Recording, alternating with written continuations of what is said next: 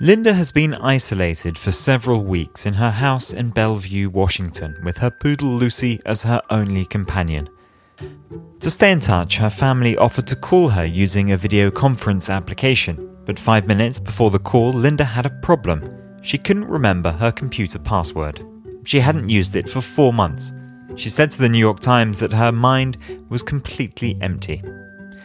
A little panicked, Linda called her 20 year old grandson.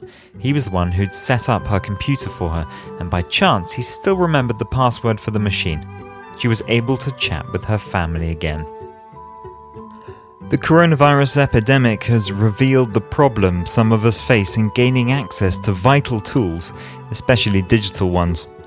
Taking Linda's story as an example, confinement can clearly be more of a problem for those unable to use a computer, let alone the internet.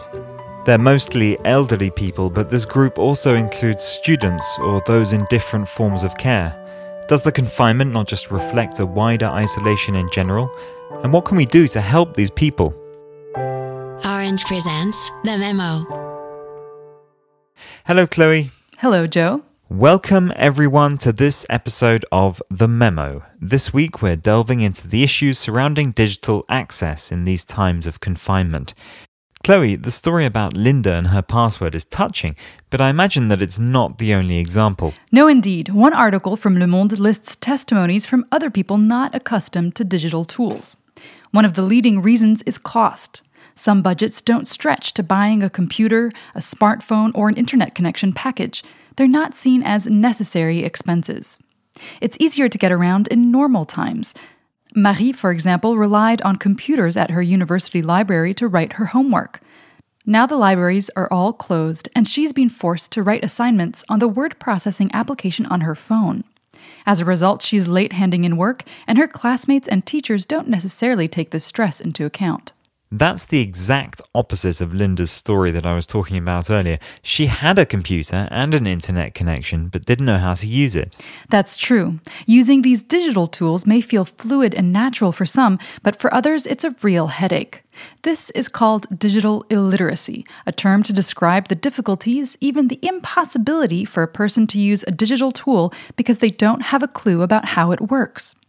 That's what a large part of the testimonies show. However, while the cases of Marie the student and Linda the retiree are very different, the two scenarios are often linked. What do you mean? A person without a computer or an internet connection may not be able to understand how to use them. Isolated people are often the most affected. That's what one study found at INSEE on the 30th of October last year. Around 16.5% of French people older than 15 were found to be digitally illiterate. Among them, more than 40% were retired, around 26% weren't on the job market, and 9% were unemployed. I read that in the United States the situation is more or less similar. In effect, it's the people who are most socially, economically, or geographically isolated who face the most difficulties. The problem is exacerbated when you look at the number of people who don't have access to broadband. This is what I read in an article published in Quartz. There are thought to be between 42 and 163 million Americans without access to a good connection during this time in confinement. Particularly in isolated rural regions where a lot of people simply don't have the technical means to connect to a network. Why such a large number? Shirley Bloomfield is the head of a group representing small broadband providers in rural America, and she can answer that for you. In rural America, a lot of the disparity has to do with the ability to deploy out there. The cost is really high, and the internet providers aren't simply encouraged to set up shop. However, if you're a family forced to stay at home with low speed internet, sharing the connection can become very difficult to manage. Or so says an article from The Guardian. So, confinement is accentuating the fractures in our society.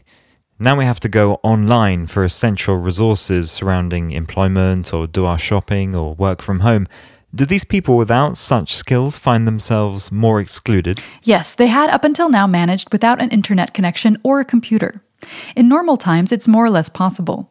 Administrative offices are normally open for procedures. You can go to the library or another place that provides access to equipment, or you can ask for help from a neighbor or relative. With the ban on assembly and the closure of public places, but also the general shift online for daily admin, it's impossible to manage. These networks of solidarity between people are failing, and that makes things really difficult. But surely there are plenty of solutions to these problems. Yes, and they mainly come from these very solidarity networks. Organizations who normally held meetings or events in reception centers, classrooms, or collective workshops are reinventing the way they operate. In France, an article in 20 Minutes focused on how digital mediators on Mednum set up a free telephone line open from 9 a.m. to 6 p.m. to help people in difficulty. Emmaüs Connect, which helps the most vulnerable people in France to use digital tools, has tried to get urgent IT equipment and connections for the most disadvantaged. On top of that, social media is flooded with calls for computer donations. There's also the Share Your Wi Fi initiative run by Radio France Inter, which encourages people to share their network with those who don't have access to the internet. Or even the Free Plugs initiative from the Salvation Army, which pushes us to leave an electric extension cord outside our window so a homeless person can benefit from it to recharge their phone. Then there's thinking beyond the crisis and what part the internet could play in the aftermath. In an article on smart cities, news site Forbes talks about how cities like Birmingham in the United Kingdom, Goyang in South Korea, or Nagpur in India set up public Wi Fi networks before the crisis. In most cases, it was a technological objective to allow greater connectivity in order to develop a smart city. But not only that, public Wi Fi is, they say, a means to promote greater social equality.